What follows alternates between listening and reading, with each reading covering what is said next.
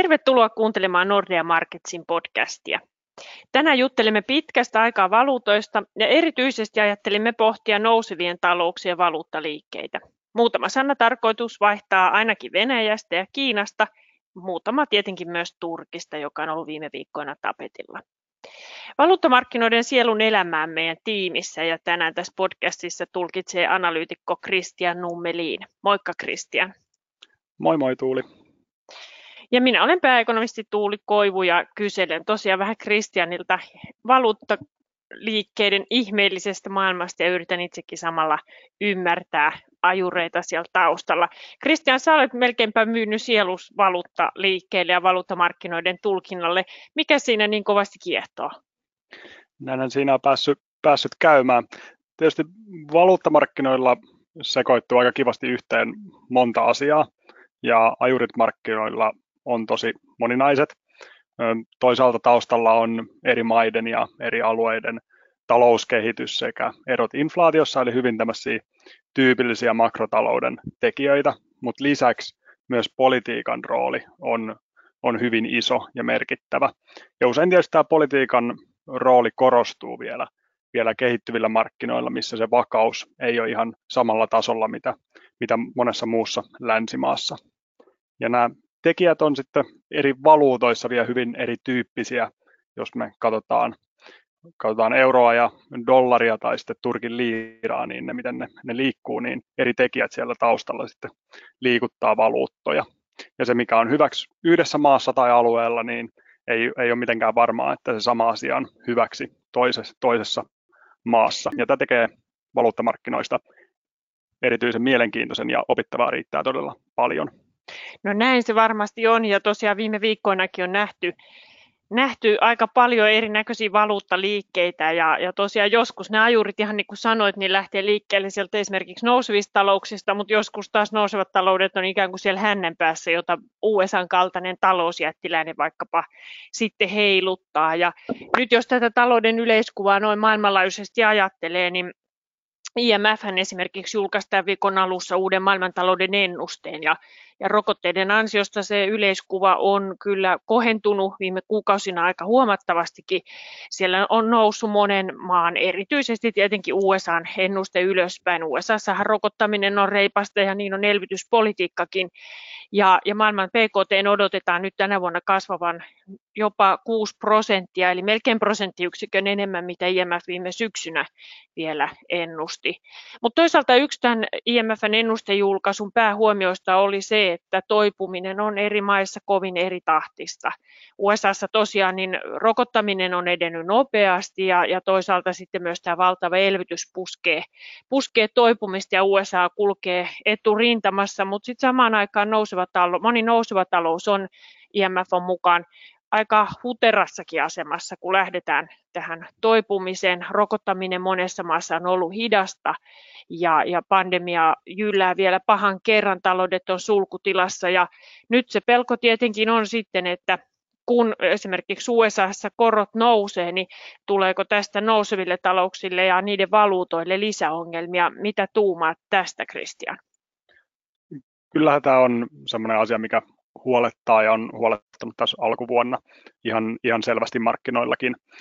Yleisesti ottaen kehittyvien markkinoiden valuutat pärjänneet hyvin oikeastaan sen ekan koronapaniikin jälkeen ja sitten vahvistuttiin dollaria vastaan sen, sen koronakriisin jälkeen oikeastaan viime, viime syksyllä.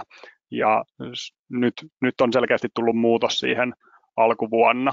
Eli ne USA nousevat korot niin on selkeästi heijastunut siihen, että pääomia on, on vetäytynyt kehittyviltä markkinoilta ja sitä kautta niiden valuutat on sitten heikentynyt.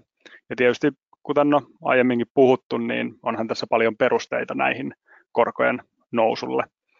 Talousnäkymät kirkastuu, kun rokotukset etenee ja elvytyspaketit kuumentaa taloutta Yhdysvalloissa ja tämän tyyppisiä tekijöitä. Eli tämä on, tämä on hyvin mielenkiintoinen seurattava näille kehittyville markkinoille, että mitä siellä tulee, tulee tapahtumaan. Miten sä luulet, että voiko tätä tilannetta jopa verrata vuoteen 2013, jolloin puhuttiin tietenkin paljon tästä taper tantrumista, ja silloinhan odotukset USA-rahapolitiikan kiristymisestä käänsi nimenomaan pääomavirrat aika vahvastikin pois nousevista talouksista, ja moni sellainen nouseva talous, joka on kovin riippuvainen ulkomaisesta rahoituksesta, joutui sitten aikamoisiinkin ongelmiin. Onko nyt tällaista vaaran paikkaa olemassa? No, tähän on ehkä hyvä ottaa kaksikäytöisen ekonomistin vastaus, eli toisaalta kyllä, mutta toisaalta ei. Vaikka periaatteessa tilanne on, on samanlainen, niin syyt on myös erilaisia. Nyt USA nousevat korot, se pääajuri siellä taustalla on talousnäkymien kirkastuminen ja se, että pandemiasta noustaan selkeästi se seuraavat pari vuotta, kun katsotaan taloutta, niin, niin näyttää hyvin, hyvin vahvalta Yhdysvalloissa – vuonna 2013 silloin epäiltiin vahvemmin sitä Yhdysvaltojen keskuspankin rahapolitiikan kiristymistä ilman, että oli näin merkittävää paranemista talouskuvassa, mitä, mitä nyt on. Eli se tekijä on vähän erityyppinen. Osaltaan myös monet kehittyvät maat on selkeästi paremmassa asemassa.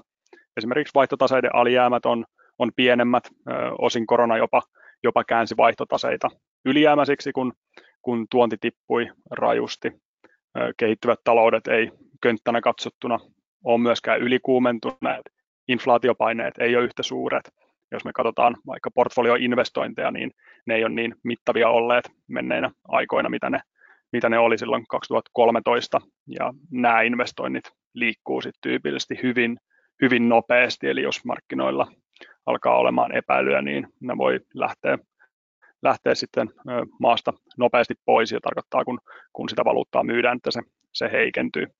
Lisäriskejä tietysti tuo esimerkiksi vieraanvaluutan velka, ja jos se valuutta heikkenee paljon, niin silloin sitä tietysti vieraanvaluutan velkaa tulee hyvin, hyvin kalliiksi maksaa takaisin. Mutta vaikka se iso kuva on, on hieman parempi mitä 2013, niin hyvin voidaan nähdä samantyyppisiä liikkeitä. Ehkä kyse on siitä, että onko ne liikkeet yhtä voimakkaita, jääkö ne vähän miedommiksi, mutta selkeästi jos, jos Yhdysvaltojen korot nousee, niin, niin varmasti heikentymistä nähdään laaja-alaisesti. Ja, ja tuossa kun lukuja katsoin, niin kyllä sieltä useita maita pistää, pistää silmään, Etelä-Afrikka, Turkki, Brasilia, Indonesia esimerkiksi ja, ja myös Romania on ollut, on, on monella mittarilla tämmöinen riskillinen maa, mutta olettaisin, että jos Yhdysvaltojen korkojen nousu, nousu jatkuu voimakkaana ja vaikka se tulisi sieltä talouskuvan piristymisen kautta pääasiallisesti, niin kyllä se väkisinkin painaa sitten näitä kehittyviä maita.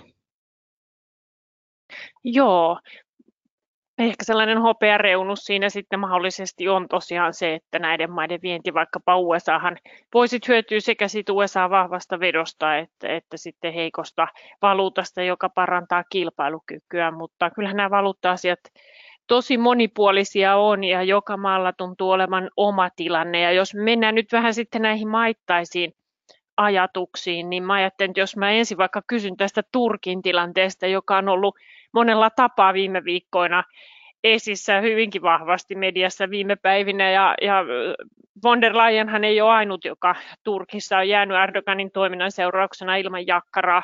Näin kävi myös Turkin keskuspankin pääjohtajalle pari viikkoa sitten ja se on tietenkin myös heijastunut valuuttaan.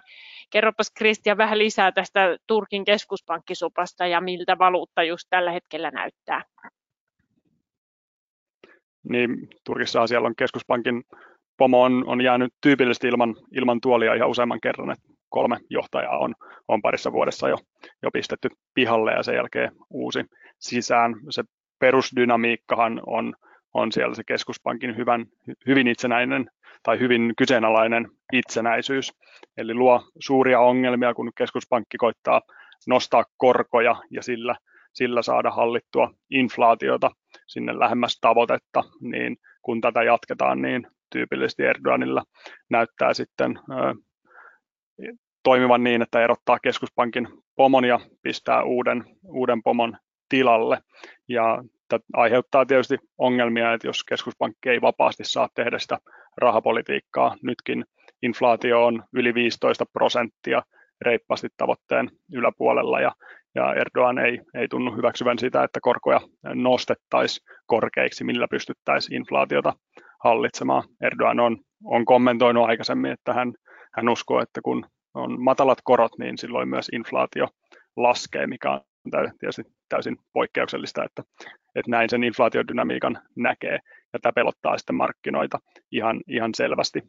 Ja tässä tulee se, se iso ongelma, että kun valuutta heikkenee ja se valuutan heikkous nostaa sitten tuontituotteiden hintoja, mikä nostaa sitten inflaatiota, niin tässä on osaltaan tämmöinen noidan kehä, kehä valmis. Ja Turkissa tietysti on myös, myös ulkomaista velkaa ja, ja sen maksaminen tulee sitten aina ongelmaksi. Ja jos me katsotaan, miten liira on nyt liikkunut, niin yli 10 prosenttia on valunut heikommaksi sen jälkeen, kun keskuspankin johtajaa, johtajaa vaihdettiin ja selkeästi markkina on, on hyvin hermostunut ja varmasti se pidemmän aikavälin kuva on, on edelleen heikomman liiran puolella. Niin, onko Turkista tulossa vähän sellainen samanlainen valuuttamarkkinoiden murhenkryyni kuin vaikkapa Argentiinasta? Tässä ei monta vuotta ole, kun tämä sama tarina toistuu ja silloin liira taisi heikentyy vielä vähän enemmän. Joo, kyllä silloin 2018 vielä muistan, kun sai toimistolla olla, niin silloin, silloin yhdessä päivässä nähtiin parinkymmenen prosentin liikkeitä ja, ja tämmöistä ei ole vieläkään mitenkään poissuljettua, että nähtäisi jatkossakin näitä. Ja, ja Tuuli varmaan muistat myös, että silloinhan miettii myös heijastusvaikutuksia euroalueen pankkeihin. Näetkö että Turkilla on, on tässä on heijastusvaikutuksia edelleen? No kyllä varmaan se poliittinen puoli ehkä kuitenkin on tärkeämpi Turkin osalta, että, että Turkki luo sitä vakautta tai on luomatta hyvin herkälle alueelle tietenkin tuonne Aasian ja, ja lähi ja Euroopan välimaastoon. Mä en ole itse nyt seurannut hetkeen näitä Euroopan pankkien ää, miten sitä nyt sanoisi, haavoittuvuuksia Turkin suuntaan, että vähän heikot tiedot siitä, mutta, mutta tota, ilman muutahan se talousalueenakin on. Ja muistan, silloin tutkittiin myös vientitilastoja, niin sehän on maittain suuret erot. Tuolla on Etelä-Euroopan maissa maita, joille Turkki on valtavan tärkeä sekä pankeille että sitten myös vientimarkkinoiden kautta. Ja, ja kyllähän se olisi valtavan iso vientipotentiaali monelle euroalueen firmalle, jos Turkin talous vähän vakaammin kehittyisi. Että nyt siihen tulee sitten tasaisin välein tuntuu tulevan näitä häiriöitä vähän, vähän turhan paljon. Eli Turkin kohdalla me ehkä voidaan vetää sellainen lyhyt yhteenveto, että, että keskuspankin itsenäisyydestä on pulaa ja se aiheuttaa aika paljon heiluntaa siihen valuutalle ja siitä voi ehkä lyödä sitten senkin johtopäätöksen, että keskuspankin itsenäisyys on valuuttakehityksen kannalta hyvin tärkeä, mutta, mutta ainahan löytyy poikkeussääntöä ja tässä kohtaa mä väittäisin, että se on varmasti Kiina. Kiinassahan keskuspankki ei ole millään muotoa itsenäinen toimija. Se on yksi ministeriö eikä, eikä edes ihan siellä niin kuin priorisoitumpien ministeriöiden joukossa, mutta valuuttamarkkinoita tämä Kiinan ja keskuspankin itsenäisyyden puuttuminen ei ole juurikaan huolettanut menneinä vuosina. Kiinassahan inflaatio ei ole ollut minkään näköinen haaste pitkään aikaan. Toki aina jostakin yksittäisestä tuotteesta, viimeksi esimerkiksi siellä lihasta, sitä inflaatio on jonkun verran tullut siihen talouteen, mutta sellaiset haitalliset inflaatiokierteet on saatu tapettua hyvinkin tehokkaasti ihan suoranaisin hintakontrollein.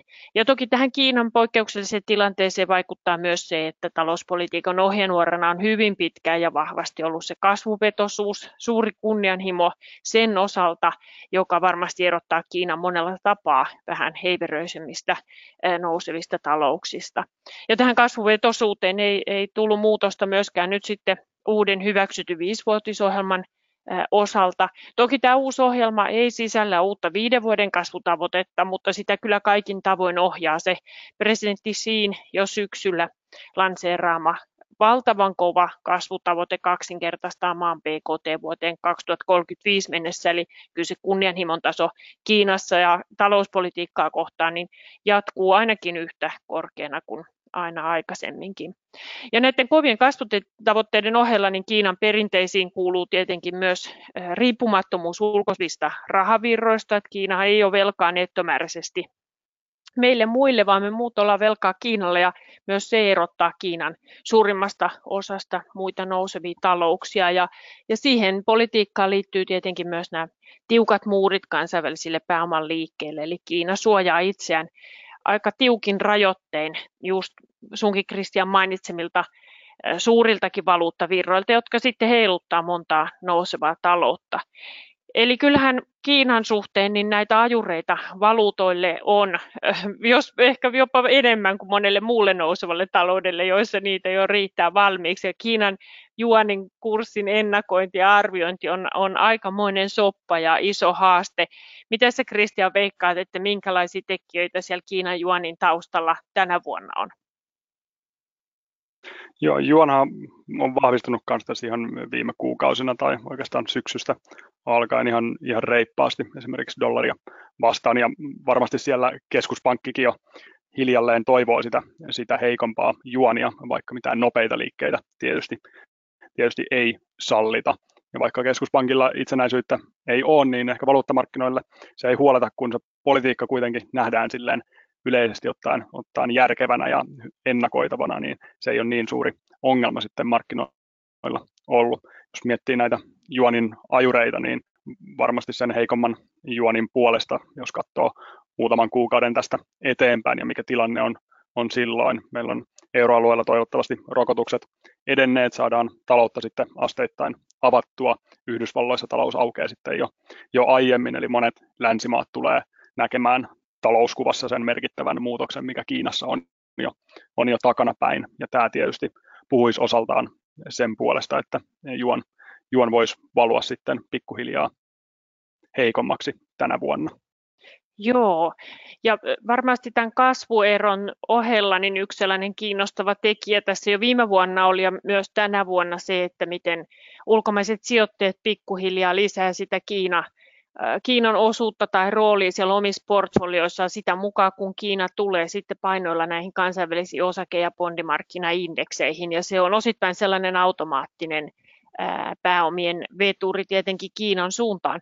Toki ottaen huomioon sitten nämä tiukahkot rajoitteet ja monella tapaa tiukatkin rajoitteet pääoman liikkeelle, joita, joita Kiina edelleen lanseeraa. Nyt ihan viime viikkoina ja kuukausina Kiina näyttää olleen tosiaan tästä pääomavirrasta hitusen huolissaan ja valuutan vahvistumisesta ja kaiken näköisiä aloitteita pikkuhiljaa on tehty sen suuntaan, että myös kiinalaiset sijoittajat voisivat vois monipuolistaa omaa sijoitushajautusta ja lähettää rahoja myös vähän aiempaa helpommin ulkopuolelle ja erityisesti tiettävästi niihin Hongkongin osakesijoituksiin on aika paljon kannustettu sitten kiinalaisia rahastoja, jotta tämä valuuttavirta saataisiin paremmin tasapainoja ja, ja niitä vahvistuspaineita saataisiin Kiinan juonin osalta rajattua. Kiinahan tässä koko ajan tasapainoilee tietenkin sitten sen viennin kilpailukyvyn kanssa, joka myös on Kiinalle tärkeä. Vaikka taloudesta tulee pikkuhiljaa enemmän kotimainen iso talous, jossa viennin rooli hitusen pienenee, niin kyllähän se tähän asti ja varmasti lähivuodet tulee olemaan edelleen se viennin rooli kuitenkin tärkeä ja siitä kilpailukyvystä halutaan pitää kiinni ja se tietenkin lyö rajoja sitten sille vahvistumiselle. Että kyllä Kiina, mä sanoisin, että Kiinan valuutalla, niin ihan niin kuin Kristiankin tuossa kertoi, niin siellä jos missä, niin on ehkä ne kaikkein monimutkaisimmat tarinat valuutan taustalla ja, ja joudutaan miettimään politiikkaa ja geopolitiikkaa ja taloustekijöitä kaikkeen rinnakkain. Mutta sen sijaan tuossa meidän itänaapurissa on maa, jonka valuuttaa ajaa aika vahvasti yksi ainoa tekijä. Mikä se sitä ruplaa nyt sitten Kristian ajaakaan? No tuntuu, että sitä pitäisi ehkä ajaa enemmän kaksi tekijää. Tietysti politiikka ja öljyn hinta olisi ne, olisi ne ykköset, mutta nyt viime aikoina näyttää, että geopoliittiset riskit on, on jälleen nostanut päätään ja, ja ruplaa onkin lyöty markkinoilla viime päivät, kun Itä-Ukrainan tilanne on, on asteittain kiristynyt. Jos hieman katsotaan sitä Venäjän talouskuvaa siinä taustalla, niin Venäjä on selvinnyt pandemiasta taloudellisesti yllättävänkin hyvin. PKT tippu vain kolmisen prosenttia viime vuonna, eli suurin piirtein samaa luokkaa mitä, mitä Suomessa, eli, eli hyvinkin vähän. Toki ne talouden isot rakenteelliset ongelmat on edelleen samat, esimerkiksi energiasektorin suuri, suuri osuus. Ja toisaalta myös öljyn hinta on, on kivunnut korkeammalla jo viimeisenä puolena vuotena. Keskuspankki on aloittanut koronnostot, kun inflaatio on, on heräillyt, mikä on positiivista ruplalla, eli selvästi siellä keskuspankki jatkaa järin äänenä ja itsenäisyys on ihan eri, eri mittakaavaa kuin, kuin esimerkiksi Turkissa, mistä puhuttiin. Jos mennään takaisin ruplaan, niin suurin ongelma jo, jo silloin syksyn jälkeen on ollut poliittiset riskit. Ja oikeastaan loppusyksyn tienoilla ja sen jälkeen onkin odotellut, milloin se rupla alkaa vahvistua ja aina kun rupla on hieman kirinyt vahvemmaksi, niin on saatu joku uusi sanktioriski. Se oli sitten USAn tietovuoto vuoto joulukuussa tai Navalnyn vangitseminen tai joku muu, milloin rupla on reagoinut ja, ja valunut heikommaksi. Ja alkuvuonna pikkuhiljaa näytti, että ne sanktioriskit jää markkinoilla vähän taka-alalle ja ne sanktiot esimerkiksi Navalnyn tapaukseen oli markkinoilla talousmielessä odotuksia pienemmät ja rupla siitä, siitä vahvistukin. Mutta nyt jälleen tämä Itä-Ukrainan tilanne, niin rupla on, on muutamassa päivässä tosiaan valunut ihan merkittävästi heikommaksi. Ja tämä Venäjän ulkopolitiikan ennustaminen on, on toki aina, aina vaikeaa. Nykyistä tilannetta voi perustella halulla ohjata huomiota hieman pois siitä sisäpolitiikasta Venäjällä tai esimerkiksi sillä, että halutaan testata reaktiota Yhdysvaltojen hallinnolta. Tuskin siellä, siellä yhtä tekijää on, on taustalla, mutta osoittaa sen, sen ruplan suhteen, vaikka edelleen olen positiivinen siihen, koska se talouden perustekijät indikoi, että ruplan pitäisi olla, olla vahvempi, kuten myös öljyn hinta, niin ne häntäriskit ja poliittiset riskit on, on selkeästi isommat mitä monessa muussa maassa ja tietyn väliajan aina, aina saadaan tämmöisiä sokkeja, mitkä heikentää sitä, sitä ruplaa ja tietysti pidemmälläkin aikavälillä tekee, asettaa haasteita sille ruplan vahvistumiselle ja puhuu rakenteellisesti hieman, hieman heikomman ruplan puolesta, eli Eli vaikka haluan olla positiivinen, niin mikään ruplan reippaampikaan heikentyminen, niin ei, ei voi sanoa, että se olisi, olisi jätti yllätys nykyisessä ympäristössä. Joo, eli kyllä niitä ajureita tosiaan riittää sille ruplallekin.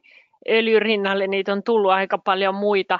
Ähm, Miten tota, kuvailisit sitä suhdetta, jos nyt öljyn hinnasta tulee suuri liike toiseen suuntaan ja samaan aikaan geopolitiikka vetäisi ruplaa toiseen suuntaan, niin kumpikohan tekijä dominoi? Voiko vetää mitään sellaista ää, niin kuin suurempi kuin merkkiä näiden tekijöiden välille vai, vai se on sitten vähän markkinoiden päivätunnelmastakin kiinni, miten käy? Kyllä mä sanoisin, että tällä hetkellä oikeastaan siitä syksystä lähtien, niin kyllä se politiikka on ollut se, mikä sitten helposti dominoi. Tietysti usein ne poli- politiikan puolella tulevat asiat, niin ne on ehkä suurempia, että tulee, saadaan uutisia Yhdysvaltojen sanktioista tai joku tämmöinen, mikä on merkittävä tekijä ja silloin, silloin rupla heikentyy ja, ja vaikka se öljy antaa siellä tukea taustalla, niin eipä se siitä ole, ole viimeiseen puoleen vuoteen niin paljon, paljon välittänyt, että kyllä se sentimentti tuntuu olemaan se ykkösajuri, mikä liittyy sitten siihen, siihen politiikkaan. Eli se on se suurin riski siellä, siellä taustalla ja tietysti se on vaan hyvin vaikea ennustaa, että milloin me saadaan uusia sanktio, sanktiopuheita esimerkiksi Yhdysvalloista.